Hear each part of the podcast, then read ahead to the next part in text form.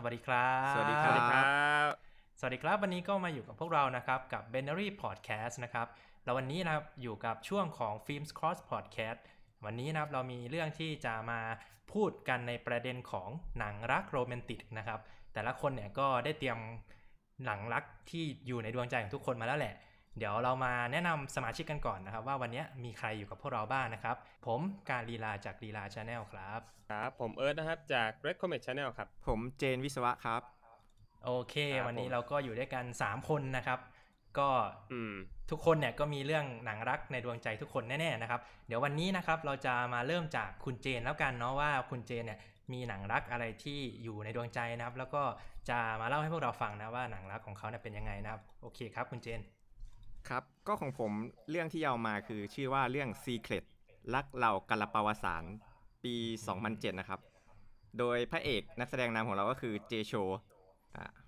โดยเรื่องมันก็มีประมาณว่าพระเอกอะ มันได้ย้ายเข้าไปในโรงเรียนทางสายดนตรีเพื่อไปต่อเอกเปียโน ทีนี้ก็ตามสไตล์เด็กใหม่เลยครับ มันก็เดินสำรวจอาคารไปเรื่อยอะ จนมันอยู่ๆมันก็ได้ยินเสียงเปียโน มันก็เลยตามเสียงไป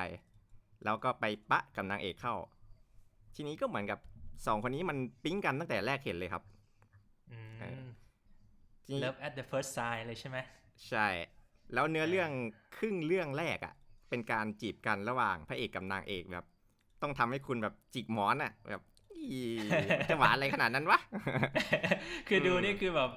เลี่ยนไหมเอาถามตรงๆเลี่ยนไหมตอน สมัยดูตอนเด็ก ผมไม่เลี่ยนนะ ผมรู้สึกเออแบบเขินอะ่ะ เขินแทนอะ่ะ เขินแทนทั้งพระเอกทั้งนางเอกยห็อะคุณเจนเออเขินเหลือเกินมันจะเป็นยังไงวะดูแล้วแบบจิกหมอนอย่างนี้ขนาดนั้นเลยเหรอครับ ใช่ใช่แต่ล่าสุดเพิ่งกลับไปดูแบบโอ้มึงหวานเจี๊ยบจังวะแบบน้ำหน้าหวานด้วยความที่เป็นผู้ใหญ่แล้วนะเออผมก็ยังเอ้ยผมผมจำไม่ได้เนอะว่าเรื่องเป็นไง ถ้าเกิดผมเจอมาแบบหวานจัดๆนี่ผมก็ไม่ค่อยชอบนะ เออแบบอืมเอาแบบ ผมนี่ไม่เคยดูเลยผมทีคิดนี้ผมคิดเรื่องไม่ออกเฉยๆนะเอานี่แหละโอเค ทีนี้เรื่องจู่ๆมันก็เกิดเหตุการณ์เข้าใจผิดกันเกิดขึ้น มันมีเหตุการณ์ที่ว่าอยู่ๆพระเอกกับนางรองอะ จูบกันเอออืมโดยเป็นความเข้าใจผิด แล้วนางเอกอะก็ดันมาเห็นพอดีทีนี้ทีนี้ก็ตามสไตล์หนังรักเลยครับ พระเอกคือไม่มีโอกาสได้อธิบาย เออมอืมแล้วหลังจากนั้นพ่อแม่แม่งอนใช่พ่อแม่แม่งอนอืมแล้วหลังจากนั้นคือนางเอกก็เหมือนกับหายไปจากสารระบบของพระเอกเลย พระเอกก็เลยไปตามที่บ้านของนางเอก แต่ เอออืมแต่ไม่เจอนางเอกไปเจอแม่ แม่นางเอกบอกว่านางเอกอะโรคหอบมันกำเริบ มันก็เลยต้องพักการเรียนเออทีนี้พระเอกก็เลยกลับมาใช้ชีวิตตามปกติ อืมเออคือใช้ไปใช้ชีวิตไปมาก็เหมือนกับพระเอกก็เริ่มเปิดใจให้ตัวนางรองอ้าวตกลงนี่จะหนังอะไรเนี่ยหนังมันจะหางมูไหมครับเนี่ยคือนางเอกมันหายไปเลยไงเออแล้วนางรองก็ชอบพระเอกตั้งแต่ย้ายเข้ามาอืมจนกระทั่งมันใช่มันถึงวันจบการศึกษา พระเอกมีโชว์จบการศึกษาโดยการเล่นเปียโน พระเอกก็เล่นเล่นๆอยู่ แล้วอยู่ดีนางเอกก็มา มาดูพระเอกเล่นอยู่ท้ายห้อง พระเอกก็หันไปเจอพอดี มันก็เลยแบบมันลงจากเวทีเลยเพื่อวิ่งตามนางเอกไปเว้ย ทีนี้มันก็หาหาหา จนมันไปเจอเพื่อนมันสองคนที่กำลังโดดเรียนอยู่ มันเลยถามว่า เฮ้ย พวกเอ็นเห็นผู้หญิงผ่านมาแถวนี้ไหม เพื่อนมันก็เลยถามว่าผู้หญิงคนไหนวะ ก็คนที่ฉันเต้นรำด้วยในงานปาร์ตี้ไง เพื่อนมันก็เลยบอก มึงจะบ้าแล้ววันนั้นมึงเต้นอยู่คนเดียว เอาแล้วพระเอกแบบแฟลชแบ็กขึ้นมาเลยแบบ เออว่ะฮะตอนอยู่กับนางเอกอะหลาย ๆ ครั้งมันมันรู้สึกว่าคนรอบข้างเหมือนจะอิกนอนางเอกอะเอเอออเออสุดยอดว่ะ มาในเอทางอแบบคิดไปเองอย่างนี้ใช่ไหมมันก็เลยเป็นเรื่องกลายเป็นว่าพระเอกอะเริ่มทำการสืบหานางเอกขึ้นอ่า ทีนี้ก็เรื่องเป็นไง ผมอยากให้คนอื่นไปไปดูตามเองไปดูใช่ไหมมากกว่า ใช่ครับเฮ้ยพูดมาเนี่ยถือว่าเอ้ยน่าสนใจนะตอนแรกอะผมคิดว่าหนังมันก็ เอ้ยหนังรักอะครึ่งแรกใช่ครึ่งเรื่องแรกคือแบบ จีบนางเอกครึ่งเรื่องสองง้อนางเอก ผมว่ามันค่อนข้างจะเป็นหนังรักสูตรเบสำเบเร็จอะพื้นๆเนาะเออเออ แต่พอคุณเจนมาพูดว่าเฮ้ยสุดท้ายแล้วคนอื่นเหมือนจะไม่ไม่ไม่เคยเห็นนางเอกนี่เอ้ยน่าสนใจเออน่าทีนี้สใจผมขอ spoil อีกนิดนึง คือผมพูดได้มาขนาดนี้ทุกคนอาจจะคิดว่าโอ้ก็นางเอกก็คงเป็นวิญญาณแหละ ผมบอกเลยว่าเดาผิดกันครับ อาจจะถูกสักห้าสิบเปอร์เซ็นต์เออแสดงว่ามันมี something ใช่ไหมแบบพลิกเขาเรียกว่าพอดทวิตให้เราเขวแล้วก็ทวิตต่ออีกใช่ไหมโอ้โหน่าสนใจมาก ตอนครึ่งเกือบปลายอะเป็นแบบอ่ายังไงดีลุ้นความรักของมันเนาะอินไปกับความรักมัน แต่พออ่าตอนที่พระเอกตามหาความจริงแบบ อืมผมว่าต้องมีเสียน้ำตากันบ้างอะ่ะ ผมอะคนนึงอะ่ะเออเออโอเคอะเดี๋ยวผมขอถามคุณเจนหน่อยแล้วว่าเหตุผลที่คุณเจนหนังเลือกหนังเรื่องนี้เป็นหนังรักที่คุณเจนชอบเนี่ยคุณเจนชอบตรงไหนมากมากที่สุดอืหมายถึงว่าอารมณ์มันทำให้เราเสียน้ำตาได้หรือว่ามันเป็นช่วงเวลานั้นที่เรารู้สึกว่าดูแล้วมันโอเคอะไรเงี้ย ใช่ มันเป็นช่วงเวลาตอนเด็กที่เราเสียน้ำตาไปกับมัน ตอนนั้นแบบอืมอินรู้สึก in จริง ๆ ก็เลยอยากเออใครที่ยังไม่เคยดูเลยอยากมานำเสนอ อืมอืมอืม คือเป็น moment ที่ทำให้เสียน้ำตากับหนังเรื่องแรกเลยไหมสำหรับคุณเจนหรือว่าไม่ ไม่นะครับ ของผมอ๋อเรื่องแรกน่าจะเป็นดิจิมอนเออว่ะเออว่ะเออดิจิมอนก็ร้องไห้เหมือนกันกูก็ร้องไห้เหมือนกันนะดิจิมอนเนี่ยเออเออเออน่าสนใจน่าสนใจ ของคุณเจนมีสรุปอะไรเพิ่มเติมไหมครับสำหรับหนังเรื่องเออมีนี้อะไรทิ้งท้ายไหมเอออยากชวนก็อะไรเพิ่มเติมไหมก็ไม่มีครับ คืออยากให้ไปติดตามดูว่าบทสรุปของพระเอกกับนางเอกจะเป็นไง คุณจะเสียน้ำตาเหมือนผมไหมเออก็ของผมจะประมาณนี้เลย โอเคครับอะต่อไปคุณเอิร์ธเหมือนคุณเอิร์ธพร้อมนะที่จะเล่าเรื่องอ่าใช่อะใช่ใช่จากนั้นเดี๋ยวก็เดี๋ยวผมขอขอก่อนเพราะว่าผมมีสองเรื่องอะโอเคนะเชิญเลยครับ ของผมจะจะไม่จะไม่เยินเยอะมากแล้วกันเนาะเดี๋ยวไม่ไม่กวนเวลาคนอื่น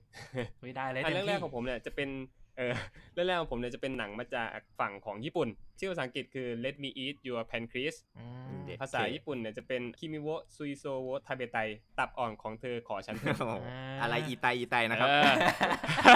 ไตตับไตไส้พุงอะกินอะไรอยากกินอะไรทีนี้君の膵臓を食べたいเออ 食べたい นี่แปลว่าไอ้รับประทานเป็นกริยาช่องสองอะอืมถ้า食べますจะแปลว่ากินเฉยๆ食べたい แปลว่ากินกินแล้วนะอ๋อออะไรคิเงี้มิยโนะนี่แปลว่าอะไรนะ คิมิแปลว่าเธอแปลว่าคุณอะอ๋อ you เหรอคิมิโนซุยโซแปลว่าตับอ่อนของเธออะอ๋อ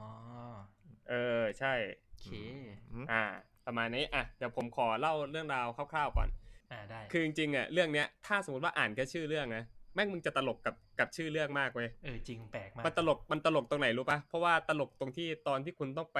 ซื้อบัตรหนังอะคุณต้องบอกชื่อเรื่องเพื่อที่จะขอพพูดนักตงานรงด้วยๆนะที่เออคุณเอิร์ธพูดมาอย่างนี้นะชื่อไทยก็ตลกชื่อญี่ปุ่นก็เหมือนชื่อเปิดเออบางใครไงงั้นแหละเอ้ยอะไรวะเหมือนเหมือนจริงเหมือนจริงเดี๋ยวถามทำปไล่ระสบการณ์บางไทยคุณหรือเอิเปร์ล่าธก่อนเออคุณเอิร์ธเวลาไปเอ้ยหน้าตอนโรงหนังคุณเอิร์ธพูดชื่อเขายิ้มไหมเออพูดเต็มเลย ขอตับอ่อนเธอนั้นขอฉันเธอนะหนึ่งที่ครับ เขาแม่งขำอะ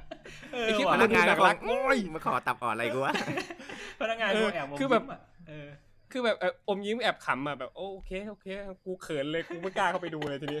เออว่ะไม่เคยคิดถึงโมเมนต์นี้เลยถ้าไปซื้อบัตรคนเขาจะมองขนาดไหนวะเออจะพูดตับอ่อนก็กลัวไม่เข้าใจก็เลยพูดเอเต็มอ๋อขอเอากี่ไม้ขอตับคอ่รัอบนลูกลูกค้าเอากี่ไม้ครับเออคุณคุณ เออผมอยากดูหนังตับอ่อนที่หนึ่งครับโอ้แปลกๆนะเออเดี๋ยวแม่งเข้าใจผิดกันอีกเออน่าสนเออไม่ต้องเล่าเรื่องแล้วมั้งเนี่ยดี๋วขอเออเออดีดีเดี๋ยวขอกลับมาเรื่องของเรื่องย่อก่อน เรื่องย่อเนี่ยมันจะเป็นเรื่องเกี่ยวกับเอ่อเล่าเล่าเรื่องราวระหว่างชายหญิงคู่หนึงเป็นนักหญิงเอ้ยนักเรียนเอ่อหญิงชายอะมัธยมปลาย ซึ่งสองคนเนี้ยคือเขาอะก็เจอกันโดยบังเอิญ มันเจอกันโดยบังเอิญที่ว่าผู้ชายอะเอ่อมันเข้าไปในห้องสมุดแล้วเจอบันทึกบันทึกหนึ่งซึ่งมันเป็นบันทึกของนางเอกเออซึ่งนางเอกเนี่ยเป็นคนที่ชอบบันทึกเรื่องราวของตัวเองลงในสมุดไดอารี่อืม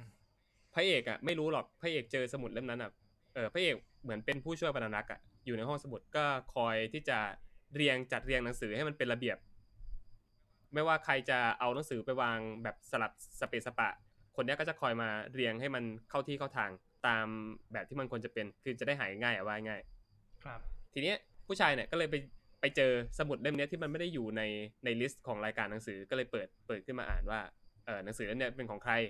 ก็เลยอ่านอ่านอ่านอ่านไปเรื่อยจนได้รู้ว่าบันทึกเนี่ยมันเป็นบันทึกของผู้หญิงคนนึงซึ่งได้รู้ความลับว่าเขาอะจะอยู่บนโลกเนี้ยได้อีกไม่นานก็คือกำลังจะตายนั่นแหละอืมแล้วคราวเนี้ยนางเอกมาเจอนางเอกก็เลยบอกว่าขอบันทึกเหมือนขอบันทึกคืนอะโอ้โหอ้าวงี้ก็เอเป็นอบันทึกของนางเอกสิ ใช่เป็นบันทึกของนางเอกก็เลยรู้ว่าคนที่กำลังจะตายเนี่ยก็คือนางเอกอืมอืมนั่นแหละ ก็เลยเป็นจุดเริ่มต้นของทั้งสองคนน่ะทำให้รู้จักกันตอนแรกอะพระเอกไม่สนใจเลย ก็คืนก็ไม่ได้สนใจก็เป็นเรื่องของคุณอะไรเงี้ยคือพระเอกเหมันหุ่นยนต์เลยอืมเออเหมันหุ่นยนต์ไม่ได้สนใจความรู้สึกอะไรทั้งนั้น คือขอแค่ฉันทำสิ่งที่ฉันรักอยู่นะปัจจุบันก็คือการจัดเรียนหนังสืออยู่ในห้องสมุดก็คือโอเคแล้ว แต่ผู้หญิงอะสนใจในตัวพระเอก อืมอ่าเพราะอะไรอะที่เขาสนใจในตัวพระเอกเพราะว่า มันเปลี่ยนเป็นอารมณ์ตอบสนองของแมวอะ อยากให้คนอื่นมาสนใจอะผม get เออผมเป็นลี้อายรแวเป็นอารมณ์เป็นอารมณ์เรียกร้องความสนใจจากคนที่ไม่สนใจเราอะอ่าเอเอออเข้าใจใช่เข้าใจ get get feeling นั้นเลย เมื่อประกอบกับเหตุผลที่นางเอกอะจะมีชีวิตอยู่บนโลกอะอีกไม่นานแล้ว ก็เลยพยายามที่จะชวนพระเอกเนี่ยทำกิจกรรมนั่นนู่นนี่อยู่ตลอด ในสิ่งที่ตัวเองคิดว่าในชีวิตเนี้ยถ้าฉันเกิดมาครั้งหนึ่งฉันต้องทำไม่ได้อืม คือเออลากพระเอกออกจาก safe zone ด้วยอย่างนี้หรือเปล่าอาจจะเป็นการลากพระเอกออกจากเซฟโซนนะแต่แต่จริงๆนางเอกไม่ได้คิดถึงขนาดนั้นอ๋อนะนางเอกคิดแค่ว่าตัวเองอยากทำเฉยอ๋ออยากจีบพระเอกใช่ก็เลยชวนอ่าทำนั่นนู่นนี่หลายอย่างอะ ตั้งแต่การออกเดทด้วยกันนอนกับผู้ชายในห้องสองต่อสองอะไรอย่างเงี้ยอ่าแต่ไม่ได้ทำอะไรกันเออใช่ไหมครับการคือไปนอน ไม่ได้ทำอะไรไปนกัอนนไม่แบบทำอะอไรยากกันอยู่สองต่อสองกับผู้ชายในใช่ห้องเซ็งเลยอยากอยากใช่เหมือนเหมือนอยากลองอยากลองใช้ชีวิตคนที่แบบเป็นแฟน มีความรักอ่าเอก่ออนแล้วก็ตายมีอะแฟนแล้วก็อยู่ในห้องเดียวกัน อ่าอ๋อใช่ จนจนเกือบถึงขั้นที่ว่าเกือบขอให้พระเอกอะมีอะไรกับตัวเองอะเออือมเออใช่ไงแต่ว่านางเอกก็หยุดอะเหมือนประมาณว่าเออเกินไปฉันแค่ล้อเล่นอ่าฉันไม่ได้อยากทำจริงๆหรอกอะไรอย่างเงี้ยเหมือนนางเอกเหมันเออโยโร่หรือเปล่าแบบอารมณ์แบบกูจะตายแล้วอะไรเงี้ย ขอทำเช็คลิสต์ที่อยากทำในชีวิตก่อนตายได้ไหมอะไรอย่างงี้เปล่าเออใช่เป็นเป็นลักษณะประมาณนั้น แต่แต่นางเอกไม่ได้ทำตัวแบบเป็นคนเห็นแก่ตัวนะอ๋อคือนางเอกก็จะขอก่อนว่าไปด้วยได้ไหมอ่าพาพาไปหน่อยอะไรอย่างเงี้ยเออโดยที่ตอนนั้นนะพระเอกยังยังไม่รู้ป่ะหรือว่ารู้แล้วว่านางเอกใกล้จะตายพระพระเอกรู้แล้วอ๋อเพราะพระเอกอ่านบันทึกไงอ๋อโอเคแล้วคือพระเอกอะก็จะเห็นทุกๆ ช่วงกิจกรรมของนางเอกว่านางเอกเริ่มป่วยเข้าโรงพยาบาลเนี้ยพระเอกก็จะตามไปเฝ้าไปดูแลอืมแต่แต่ความแต่ความพีกอะ มันไม่ได้อยู่ที่ว่านางเอกตายโดยโดยโรคที่นางเอกเป็นเออลืมบอกไปนางเอกเป็นโรคตับอ่อนอ๋อเป็นที่มาของชื่อเรื่องเออเออผมก็จะถามใช่ว่เป็นที่มาของชื่อเรื่องที่ว่า let me eat your pancreas ก็คือตับอ่อนของเธอขอฉันเถอะนะอืมเออมันมีหนังสือที่นางเอกอะชอบอ่านอยู่เล่มนึง ซึ่งมันมีประโยคที่ว่าถ้าสมมติว่าเราอยากให้ใครอะมีชีวิตอยู่อะเราก็แค่นำเหมือนชิ้นส่วนของคนคนนั้นน่ะ เอามากินแล้วคนคนนั้นจะอยู่กับเราไปตลอดไปตลอดกาลอ๋ออืม อันนี้บาวหรือเปล่าใช่เนี่ยพระเอกเลยพระเอเอกอว่ะพระเอกเลยเลยเลยจำประโยคเนี้ยมาแล้วนางเอกอะ บอกว่าหนังสือเล่มเนี้ยฉันหาไม่เจอแล้วเออถ้าเป็นไปได้ก็หาจากในห้องสมุดให้หน่อยเออก็เลยเป็นที่มาของการสนิทสนมกันมากขึ้นจนแบบทำให้พระเอกอะ กับนางเอกอะ มีการก็เลยได้ชวนไปเที่ยวในตอนไหนกันแบบที่ผมเล่าก่อนนั้นเนี่ย อืม อืมฟังนี่อาจจะดูเป็นหนังรักธรรมดาใช่ไหมความพีคมันไม่ได้อยู่ที่ว่านางเอกอะตายโดยโดยโรคของตัวเองไงอ้าว เอาอืมเออนางเอกไม่ได้ตายโดยโรคของตัวเอง ยังไงคุณ ยังไงคุณเน็ตเออ ซึ่งผมอะจะไม่เฉลยโอเคโอเคนั่นแหละผมอาจจะไม่เฉลยโอเคอยากให้คนไปติดตามดูคุณเอจะงว่าทำตามเขาผมเหรจะอใช่เดี๋แล้ยววเอาด้วยเดี๋ยวเอาด้วยคือไม่ไม่สปอคืยอก็คือเรื่องแล้วกันคือเรื่องเนี้ยมันมันจะพีคมันจะพีคตรงที่ว่าคุณอะไม่รู้ว่า คุณไม่รู้ตอนจบของเรื่องจะดีกว่า แต่ว่าหนังอะ มันเริ่มต้นที่ว่าเหตุการณ์ของของเรื่องอะจบไปเรียบร้อยแล้ว และผ่านมาประมาณ สิบกว่าปีแล้วอะอ๋อคือมันเป็นคือมันเป็นเป็นฉากเรื่องที่พระเอกไม่ได้อยู่กับนางเอกแล้วใช่ใช่ไหมมันมันมันจะมันจะใช่มันมันไม่ได้อยู่กับนางเอกแล้วมันจะสลับกันก็คือมันจะเอาเหตุการณ์ ณปัจจุบันอะมาเล่าก่อน แล้วก็ค่อยย้อนกลับไปล้อเอ้ยเล่าในอดีตว่านางเอกกับพระเอกรู้จักกันได้ยังไง แล้วค่อยมาชนกันหรือเปล่าหรือยังไง ไม่เป็นไม่ชน flashback กันใช่ไหมก็คือโอเคใช่เป็นเป็น flashback กลับไปโอเคเอโออเคน่าสนใจก็จะประมาณนี้เรื่องเรื่องแรกของผม บอกเลยว่าถ้าคุณดูอะคุณจะหลงรักนางเอก แล้วผมจะบอกชื่อนางเอกไว้ นางเอกชื่อว่าฮานาเมะมินามินะใครอยากไป Haname เสิร์ชหาไปเสิร์ชชื่หาอจได้ริงเลยขอคงรับนักแสดงน่ารักใช่ไหมมากแล้วใช่ชื่อจริงของนักแสดงมีคุณเอิร์นนี่มีเสียน้ำตาเหมือนผมไหมเออจริง ๆ เรื่องหรืเนี้ยว่ามันร้องฟีลไห้เลยอ๋อร้องร้องไห้เลยโอเคเออร้องไห้เลย คือร้องไห้ฉากที่ผมบอกอะว่าเขาไม่ได้ตายด้วยโรคของเขาเองอะอ่าอืมคลายแม็กน่าสนใจอืมคือคุณเอิร์ธร้องไห้ในโรงหนังเลยใช่ป่ะเพราะว่าดูในโรงถูกไหมใช่ร้องไห้ในโรงหนังเลยโอ้โหประสบการณ์ พิเศษนางเอกเป็นคนเดียวกันกับคนที่แสดงโคตรเซียนโรงเรียนพนันนะครับอ๋ออืมอืมเออซีรีส์ซีรีส์โคตรเซียนโรงเรียนพบึมนันบั่มคนเดียวกันไม่บึ้มบั่มคนนี้ไม่บึ้มบั่มเอาละผมดูโคตรเซียนโคตรเซียนมันก็นี่อยู่นะหรือชุดมันบีบวะเออคนนี้ไม่บึ้มบั่มคนนี้ไม่บึ้มบั่คืมอลือเลยเหรอครับแบบคือลืเอออคนคนนี้แบบน่ารักน่ารักใสแต่ในโคตรเซียนมันไม่ใส่ๆโคตรเซียนในการ์ตูนอะมันจะไม่ใสอะแต่ว่าในในซีรีส์จะ ไม่บึ้มบั่มนะไม่บึ้มบั่มอ่าไม่เป็นไรคนเดินมันจะไม่ไม่ใช่พอยไม่ใช่พอยแค่ชื่อเรื่องก็สอละไม่ใช่พอยไม่ใช่พอยอะเดี๋ยวผมขอต่ออีกเรื่องหนึ่งไปเลยยาวพร้อๆมไปกัเลนยครับเอออ่าครับ อีกเรื่องหนึ่งของผมจะเป็นจากฝั่งเกาหลีบ้างโอเคอ่าฝั่งเกาหลีนี่เรียกได้ว่าเขาเป็นผู้นำด้านความดราม่าในเรื่องของทั้งหนังรักถูกแล้วก็อะไรอะไรก็ตามที่เป็นหนังของเขาเขาสามารถใส่เรื่องดราม่าได้ทุกอย่างอะอืม เออก็ของผมอะฮะเรื่องนี้จะเป็นเรื่องที่มีชื่อว่าปาฏิหาริย์ห้องขังหมายเลขเจ็ด Miracle in Cell Number Seven ห้องเชือดหมายเลขเจ็ดคุณเจนเคยบอกว่าเรื่องนี้มันจะชื่อคล้ายๆ หนังโป๊นิดนึงแต่จริงๆมันไม่ใช่หนังโป๊นะครับเออเรื่องนี้นักแสดงนำจะเป็นพักชินเฮนะ หลายคนอาจจะรู้จักน้องในชื่อน้องผักน้องนะฮะน้องอะไรซึ่งนะพักชินเฮน้องพักน้องผัก เออพักชินเฮใช่ คือเขาจะมีชื่อเรียกของน้องว่าน้องผักอืมดอมเขาเรียกว่าน้องผักะเดี๋ยวผมมาเล่าใช่เรียกว่าน้องผักอะผมมาเล่าเรื่องย่อให้ฟังดีกโอว่าเคครับคือเรื่องย่ออะมันเป็นเรื่องย่อเล่าในมุมของนางเอกที่โตแล้วอือหือนางเอกเนี่ย ตอนโตเนี่ยกลายมาเป็นเหมือนเป็นทนายความอะอืมและกำลังจะว่าความให้คดีคดีหนึ่งอือหือตอนกำลังจะว่าความเสร็จปุ๊บภาพมันก็ย้อนกลับไป มันจะฉายให้เห็นพ่อของนางเอกเนี่ยกำลัง ไปซื้อของขวัญให้ลูกสาว ซึ่งของขวัญให้ลูกสาวอันนั้นน่ะมันคือกระเป๋าลายเซเลอร์มูนนางเอกตอนเด็กก็อยากได้มาก ทีเนี้ยระหว่างเดินทางกลับบ้านน่ะตัวพ่อพระเอกเนี่ยดันไปเจอเด็กคนนึงหมดสติอยู่ พ่อพระเอกเนี่ยต้องเกริ่นนิดนึงว่าพ่อพระเอกอะเป็นคนที่เป็นออทิสติกอะอายุสมองเท่ากับเด็กอายุหกขวบทำให้เขาอะคิดอะไรเป็นเส้นตรงเลยอืมเขาเห็นคนที่หมดสติอยู่เขาก็พยายามจะช่วย ในในหัวของเขาอะการช่วยคนที่หมดสติเขาเขารู้สึกว่าเขาต้องผายปอด อ่าเพราะคนที่หมดสติคือคนที่กำลังจะขาดออกซิเจนอะไรอย่างเงี้ยเขาก็เลยไปผายปอด ระหว่างที่เขาผายปอดเนี่ยมันมีคนมาเห็นพอดีโอเอเคอคนเขาเลยเข้าใจว่าพ่อของนางเอกอะพยายามที่จะฆ่าเด็กคนนั้น แล้วพ่อของนางเอกอะก็พยายามที่จะกวักมือเรียกว่าเรียกรถตำรวจเรียกรถพยาบาลทีเรียกรถพยาบาลทีอะไรเงี้ยคนก็ไม่สนใจ คนก็โทรเรียกตำรวจแทน พอตำรวจมาถึงอะก็ไปจับ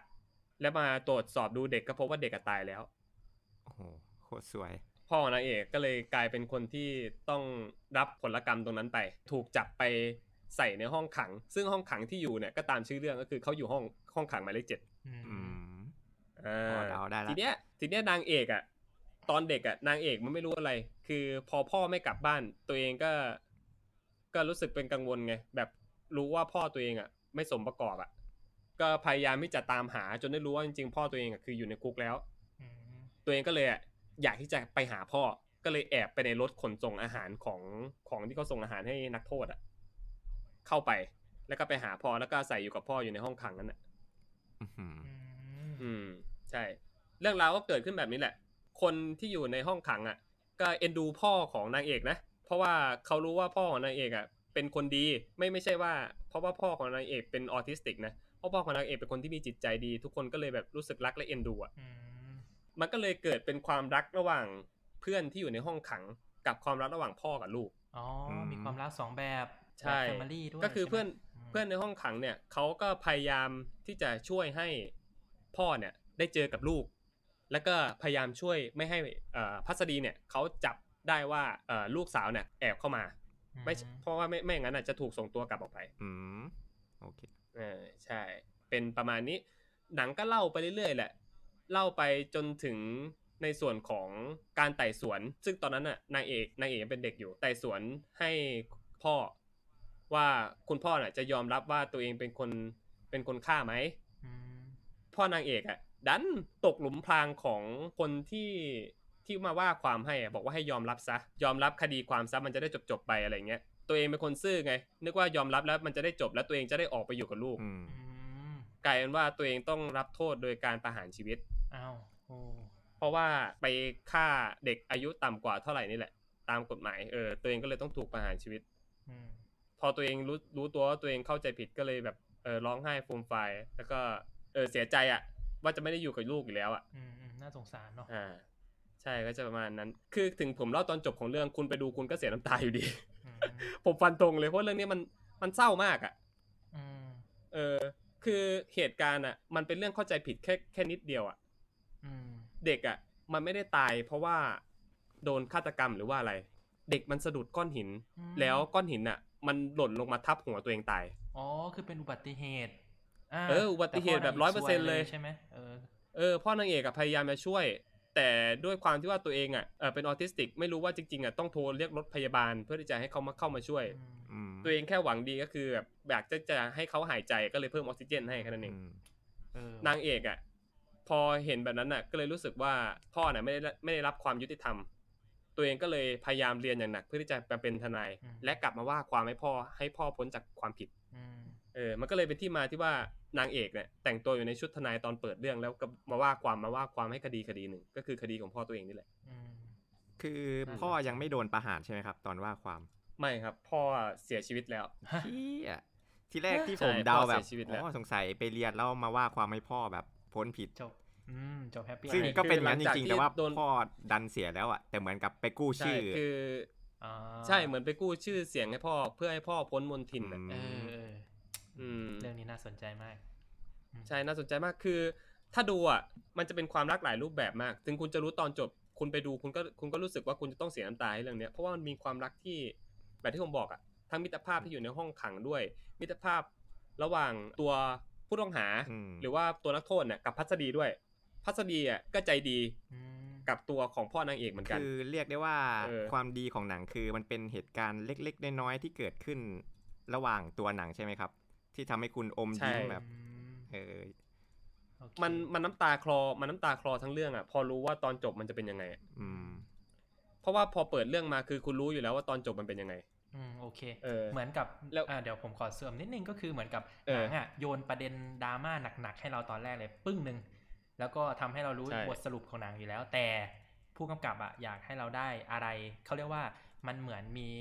ฟ้าหลังฝนก็คือมีความดีเกิดขึ้น หลังจากนั้นมาเรื่อยๆให้เรารู้สึกอิ่มเอมรู้สึกมีความสุข แล้วก็ได้เห็นความรักในหลายรูปแบบที่คุณเอิร์ธพูดใช่ไหมเออใช่ประเด็นนี้คือประเด็นที่เออผู้กำกับเขาอยากจะให้เราเห็นใช่ไหมอืมใช่ ซึ่งสองเรื่องที่ผมนำมาคือมันเป็นแบบเดียวกันเลยนะ ก็คือมันเฉลยตอนจบก่อนตั้งแต่เปิดเรื่องเลย แล้วก็มันมาเล่าว่าทำไมถึงเกิดตอนจบแบบนี้เอออืมสไตล์แบบนี้ผมเออชอบนะก็คือเขาไม่บอกว่าเฮ้ยเวลาเราอ่านหนังสือเราอยากรู้ตอนจบ เราดูหนังเราอยากรู้ตอนจบอะผมเล่นเอาตอนจบให้คุณรู้ก่อน แต่ผมอยากให้คุณสนุกอะไรกับสิ่งที่อยู่รอบๆทางระหว่างทางของผมมากกว่าเอออันนี้เป็นความท้าทายของผู้กำกับ ผมมองว่าล้ำใช่อืมเฉียบอืมเฉียบแล้วมันมีจุดท้าทายอีกนิดนึงก็คือพัสดีอะเป็นคนที่ เสียลูกตัวเองให้กับนักโทษเหมือนกันอืมซึ่งเป็นนักโทษที่ตัวเองไว้ใจด้วยอ๋อคือมีปมเอด้วยอใช่ไหมมันก็เลยกลายใช่ มันก็เลยกลายเป็นว่าตัวเองเนี่ย ไม่ไว้ใจกับคน คนที่เป็นนักโทษสักคนอืมยิ่งเป็นนักโทษที่เป็นพ่อของนางเอกแล้วที่ว่าเพิ่งฆ่าเด็ก ซึ่งมันกระทบต่อปมที่ตัวเองมีอยู่อะาตัวเองยิ่งไม่ไว้ใจเข้าไปใหญ่ แล้วพอค่อยๆดำเนินเรื่องไปอะตัวพ่อพระเอกกับพัสดีเริ่มรู้จักกันอะพัสดีเริ่มไม่แน่ใจแล้วว่าสิ่งที่ตัวเองคิดอะถูกหรือเปล่าอืมต้องเปิดใจมองเออมองมุมมองของพ่อพระเอกด้วยใช่ไหมใช่มันก็มีคนดีเหมือนกันใช่พัสอืมพัสดีอะเริ่ม เริ่มเชื่อแล้วว่าคนเนี้ยไม่น่าจะได้ทำจริง ๆ อะเออจนถึงตอนสุดท้ายอะเออเออมันเป็น feel good อยู่นะ ผมชอบนะ ใช่มัน feel มัน feel good มากจนร้องไห้อะจริง คือตอนแรกผมมองว่ามันจะดราม่าหนักมาก ๆ เลยว่ะคือแบบเห็นโศกนาฏกรรมอะคืออุบัติเหตุเราเห็นครั้งแรกเราก็รู้สึกว่าสงสารแล้วแบบเรียกว่าเป็นคนพิเศษอะ ยิ่งไม่น่าจะมาเจอเหตุการณ์ใช่อะไรแบบเนี้ยเออเรายิ่งใช่ผมใช่มองว่าเอ้ยมันดราม่าหนักไปปะวะอะไรเงี้ยแต่ไม่เลยแต่พอคุณเอิร์ธอืมเล่าคือแบบเอ้ยคุณได้เห็นอะไรดีๆ ระหว่างทาง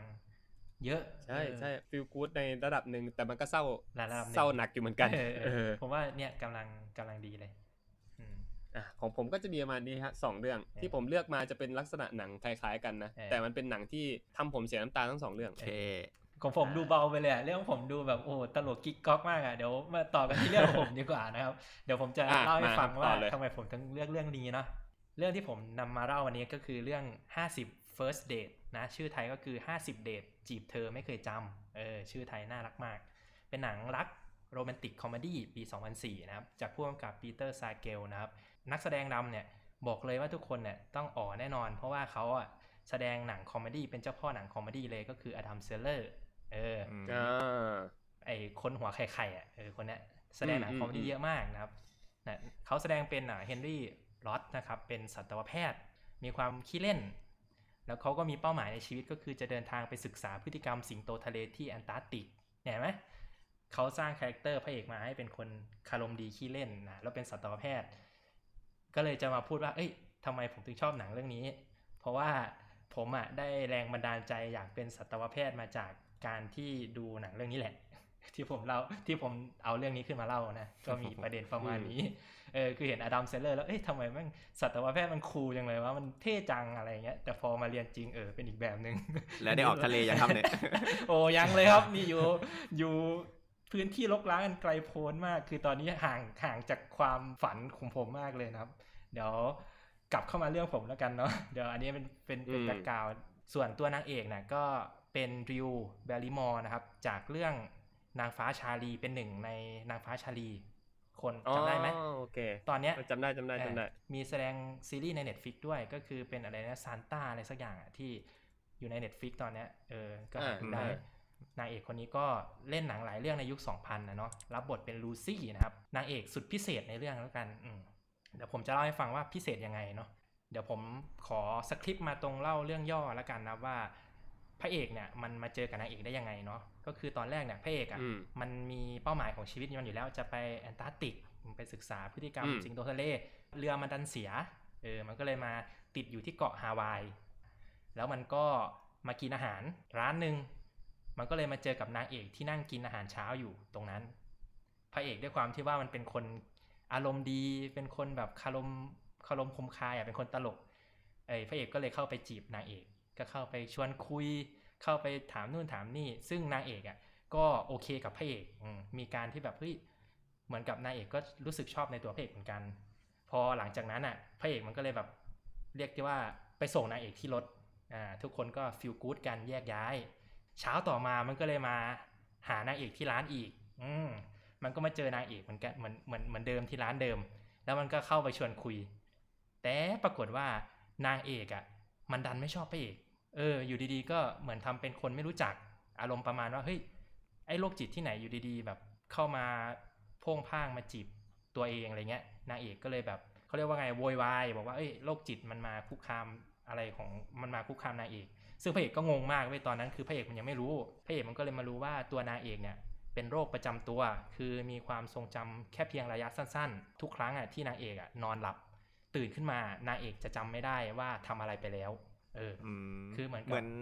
หนังอืมไทยเรื่องอะไรนะครับ เอ่อวันเดย์ป่ะวันเดย์เหรอ ไม่ใช่ดีกว่าไม่ใช่นี่ว่าเรื่องอะไรวะจำไม่ได้เหมือนกันอ่าเออพล็อดประมาณนี้แหจำละไม่มันได้จะคล้ายๆนี่แหละคือเออนางเอกอะมันจำได้เฉพาะวันที่มันเกิดอุบัติเหตุอ่าเดี๋ยวผมเล่าแฟลชแบ็กไปก็คือนางเอกเนี่ยเกิดอุบัติเหตุในวันเกิดพ่อของตัวเอง ก็คือเป็นวันที่นางเอกจำได้นี่แหละ ผมจำวันไม่ได้น่าจะเป็นอืมวันหนึ่งในในในปีนั้นน่ะ นางเอกก็อืมเสียความทรงจำ ไปเลยก็คือทุกครั้งที่ตื่นมาก็คือจะจำได้ว่าเป็นวันของวันเกิดของพ่อวันนั้นเออแล้วคนรอบๆข้างพ่อน้องชายเนี่ยก็จะต้อง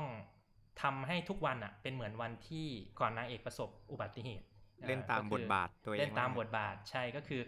คือเข้าใจครอบครัวนางเอกแหละที่ว่าทุกคนอะพยายามที่จะรักษานางเอกแล้ว แต่สุดท้ายแล้วก็คือนางเอกอะไม่หาย ต้องใช้ชีวิตแบบเนี้ยโดยที่ทางฝ่ายพ่อก็ต้องแบบเล่นละครเซตอัพเป็นวันเดิมทุกวัน ไม่ว่าจะเป็นการที่ไปซื้อหนังสือพิมพ์วันนั้นมาเยอะๆ เพื่อที่ให้นางเอกเห็นวันนั้นอะเป็นวันที่ก่อนวันที่นางเอกประสบอุบัติเหตุ แล้วก็อ๋อมันจะมีกิจกรรมกิจกรรมหนึ่งก่อนที่มันจะไปประสบอุบัติเหตุ ก็คือมันจะไปซื้อสับปะรดพ่อนางเอกเนี่ยก็จะต้องเอาสับปะรดไปทิ้งทุกวันเออมันก็เป็นเรื่องแบบโจ๊กๆหนังมันจะเล่าแบบ comedy comedy หน่อย ไม่ได้ดราม่าแบบทุกครั้งทุกวันก็ต้องตื่นมาทำอะไร ให้มันเป็นวันเดิมเออนางเอกก็จะได้ไม่ ตื่นมาร้องไห้ แล้วก็ตื่นมาแล้วก็รู้สึกว่าเกิดอะไรขึ้นกับชีวิตอะไรเงี้ยทีนี้พระเอกมันพอมันรู้ความจริงถูกปะมันต้องทำอะไรให้ดีกว่านี้สิมันก็เลยตามจีบนางเอกทุกวันเลย เพราะว่านางเอกจำไม่ได้ใช่ไหมเพราะว่านอนหลับแล้วตื่นขึ้นมา มันก็จำพระเอกไม่ได้แล้วเออมันก็เลยจะต้องจีบนางเอกทุกวัน กลายเป็นแบบพระเอกก็ต้องเล่นมุกมาจีบนางเอกทุกวัน ซึ่งมันเป็นความกุ๊กกิ๊กโรแมนติกแล้วก็ comedy ไปในตัว ซึ่งผมชอบมากๆ เพราะว่ามันน่ารักจริงๆ ทุกวันน่ะพระเอกมันจะใช้มุกจีบนางเอก ไม่ซ้ำกันเลยอืมมันก็เลยกลายเป็นชื่อเรื่องของว่า 50 first date จีบเธอไม่เคยจำอืมมันก็อืมเปลี่ยนมุกไปจีบไปเรื่อยคืทุกอวันได้เห็นรีแอคนางเอกหลายๆแบบเลยว่างั้นเถอะ ใช่ แต่ส่วนส่วนมากนางเอกโอเคนะ เพราะพระเอกอะคารมดีจริง ๆ ตอนแรกอะ ครอบครัวนางเอกอะไม่โอเคกับพระเอก เพราะว่านางเอกมีปัญหานะ ปล่อยนางเอกไปเถอะเออไม่ต้องมายุ่งกับเธอเถอะเพราะว่าสงสารนางเอกอืมเออพระเอกอะ เป็นคนสู้มาก เป็นคนมีความพยายามมากที่จะแบบพยายามทำให้นางเอกอะหายให้ได้ พอพระเอกจีบนางเอกไปเรื่อยๆอะทางฝั่งครอบครัวนางเอกก็เริ่มโอเคกับพระเอกเพราะว่าเห็นความจริงใจของพระเอก แล้วนางเอกอะอารมณ์ดี เออ มันจะมีจุดสังเกตก็คือทุกครั้งอะที่พระเอกอะแอบไปเจอนางเอกหรือแอบไปจีบนางเอกอะนางเอกอะจะชอบร้องเพลง เออ จะชอบฮัมเพลงออกมาเหมือนตัวเองมีความสุขทั้งๆที่นางเอกจำไม่ได้นะพ่อนางเอกก็เลยสังเกตเห็นว่าเฮ้ย ไอหัวไข่คนเนี้ยมีอะไรพิเศษแน่นอน ครอบครัวน่ะยอมให้พระเอกอะจีบนางเอก พระเอกมันก็เลยเสนอว่าเอ้ยทำยังไงดีที่จะทำให้นางเอกใช้ชีวิตในแบบที่ควรจะเป็น พระเอกมันคิดไอเดียหนึ่งได้ว่าเอ้ยถ้างั้นเราก็บอกความจริงนางเอกไปเลยสิ ก็เลือกช้อยที่ว่าไม่ต้องโกหกนางเอก เลือกเปลี่ยนช้อยเป็นว่าบอกความจริงไปเลย ให้นางเอกรู้เลยว่าตัวเองอะมีโรคประจำตัวอย่างนี้ เออ ให้นางเอกรู้ตัวเองไปเลยตั้งแต่ตั้งแต่ตื่นเช้าขึ้นมา พระเอกมันก็เลยทำวิดีโอ อัดคลิปทุกอย่างที่ทำมาทั้งหมดทั้งการไปเดท การไปเที่ยวการปาร์ตี้สังสรรค์การพบปะครอบครัว ทุกอย่างอะใส่ลงไปในวิดีโอ แล้วก็บอกด้วยว่านางเอกอะป่วยประสบอุบัติเหตุในวันนี้วันนี้นางเอกตื่นมาก็ดูวีดีโอแล้วก็เห็นทุกอย่างในในเช้านั้นเลย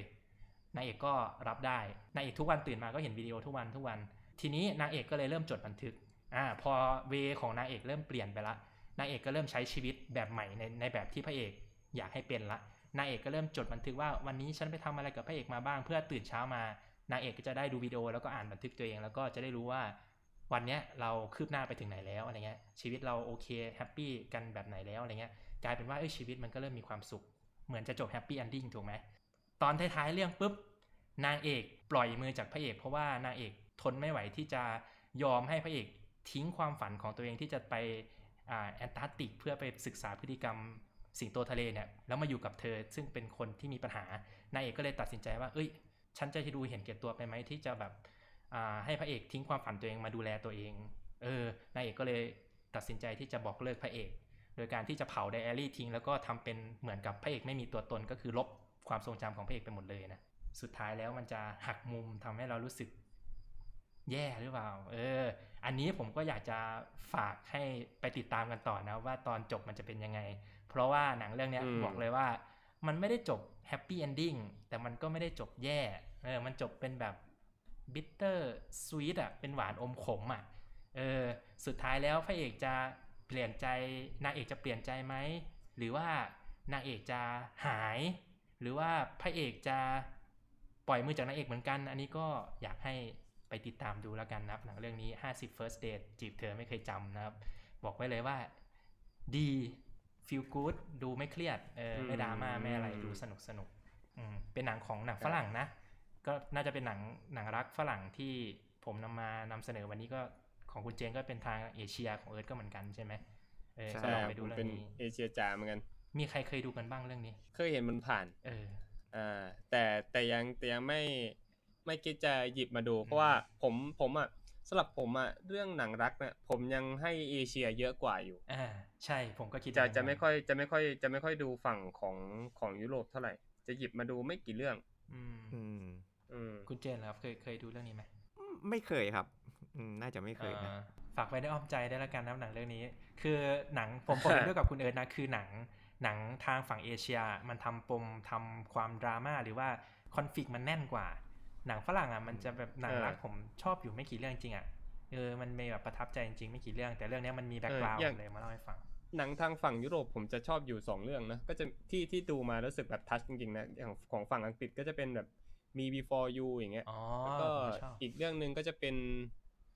about time ใช่ลาลาแลนด์ไหมอีพีที่แล้วแล้วก็ละละลาแลนด์นี่ผมผมยังยังผมไม่ยังขไม่นาดค่อยนั้นใช่ไหมประทับใจเท่าไหร่ใช่ แล้วก็อีกเรื่องหนึ่งจะเป็นเอ่อเรื่อง The Vow เดวาว The อ๋อ Vow ใช่ที่ที่อันพูดนี้กัจะเป็น EP เใช่เชนนิงทาทัมแสดงนำอืมอืมอย่างว่าแหละเนาะใช่หลังรักอะมีเยอะ แต่เอาที่พลิกพีคจริง ๆ ในใจผมจริง ๆ ก็หนังเอเชียเหมือนกัน ที่จะให้แบบหลายดาวหลายกะโหลกคือถ้าพูดถึงหนังโรแมนต์มันชอบควบมาด้วยดราม่านะส่วนใหญ่ใช่ จริงมันต้องมีคอนฟ lict ใช่มีปมที่แบบดราม่าจัดๆน้ำตาดึงแบบเขาเรียกว่าดึงน้ำตาคนดูอะให้เยอะอืมๆอะมีใครจะเสริมเพิ่มเติมอะไรเกี่ยวกับหนังโรแมนติก